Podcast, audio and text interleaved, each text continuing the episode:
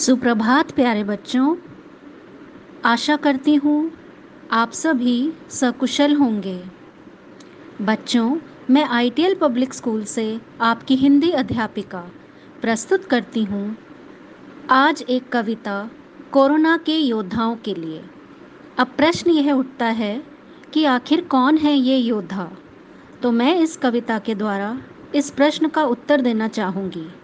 मेरी आज की कविता का शीर्षक है, कोरोना के योद्धा। एक दिया उनके लिए, जिन्होंने ठानी मन में कोरोना दूर भगाने की।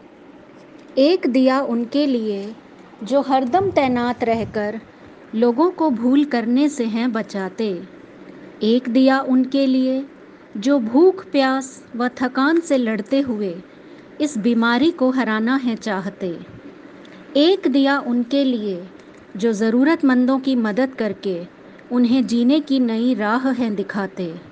एक दिया उनके लिए, जो धन, दौलत, व्यापार की फ़िक्र छोड़कर अपने घर, समाज और देश हित में निस्वार्थ योगदान हैं देते। हे कोरोना योद्धा, कोरोना के विरुद्ध युद्ध में विजयश्री तुम्हारे ही नाम है। जल थल नभ से देश का तुम्हें सलाम है देश का तुम्हें सलाम है। धन्यवाद।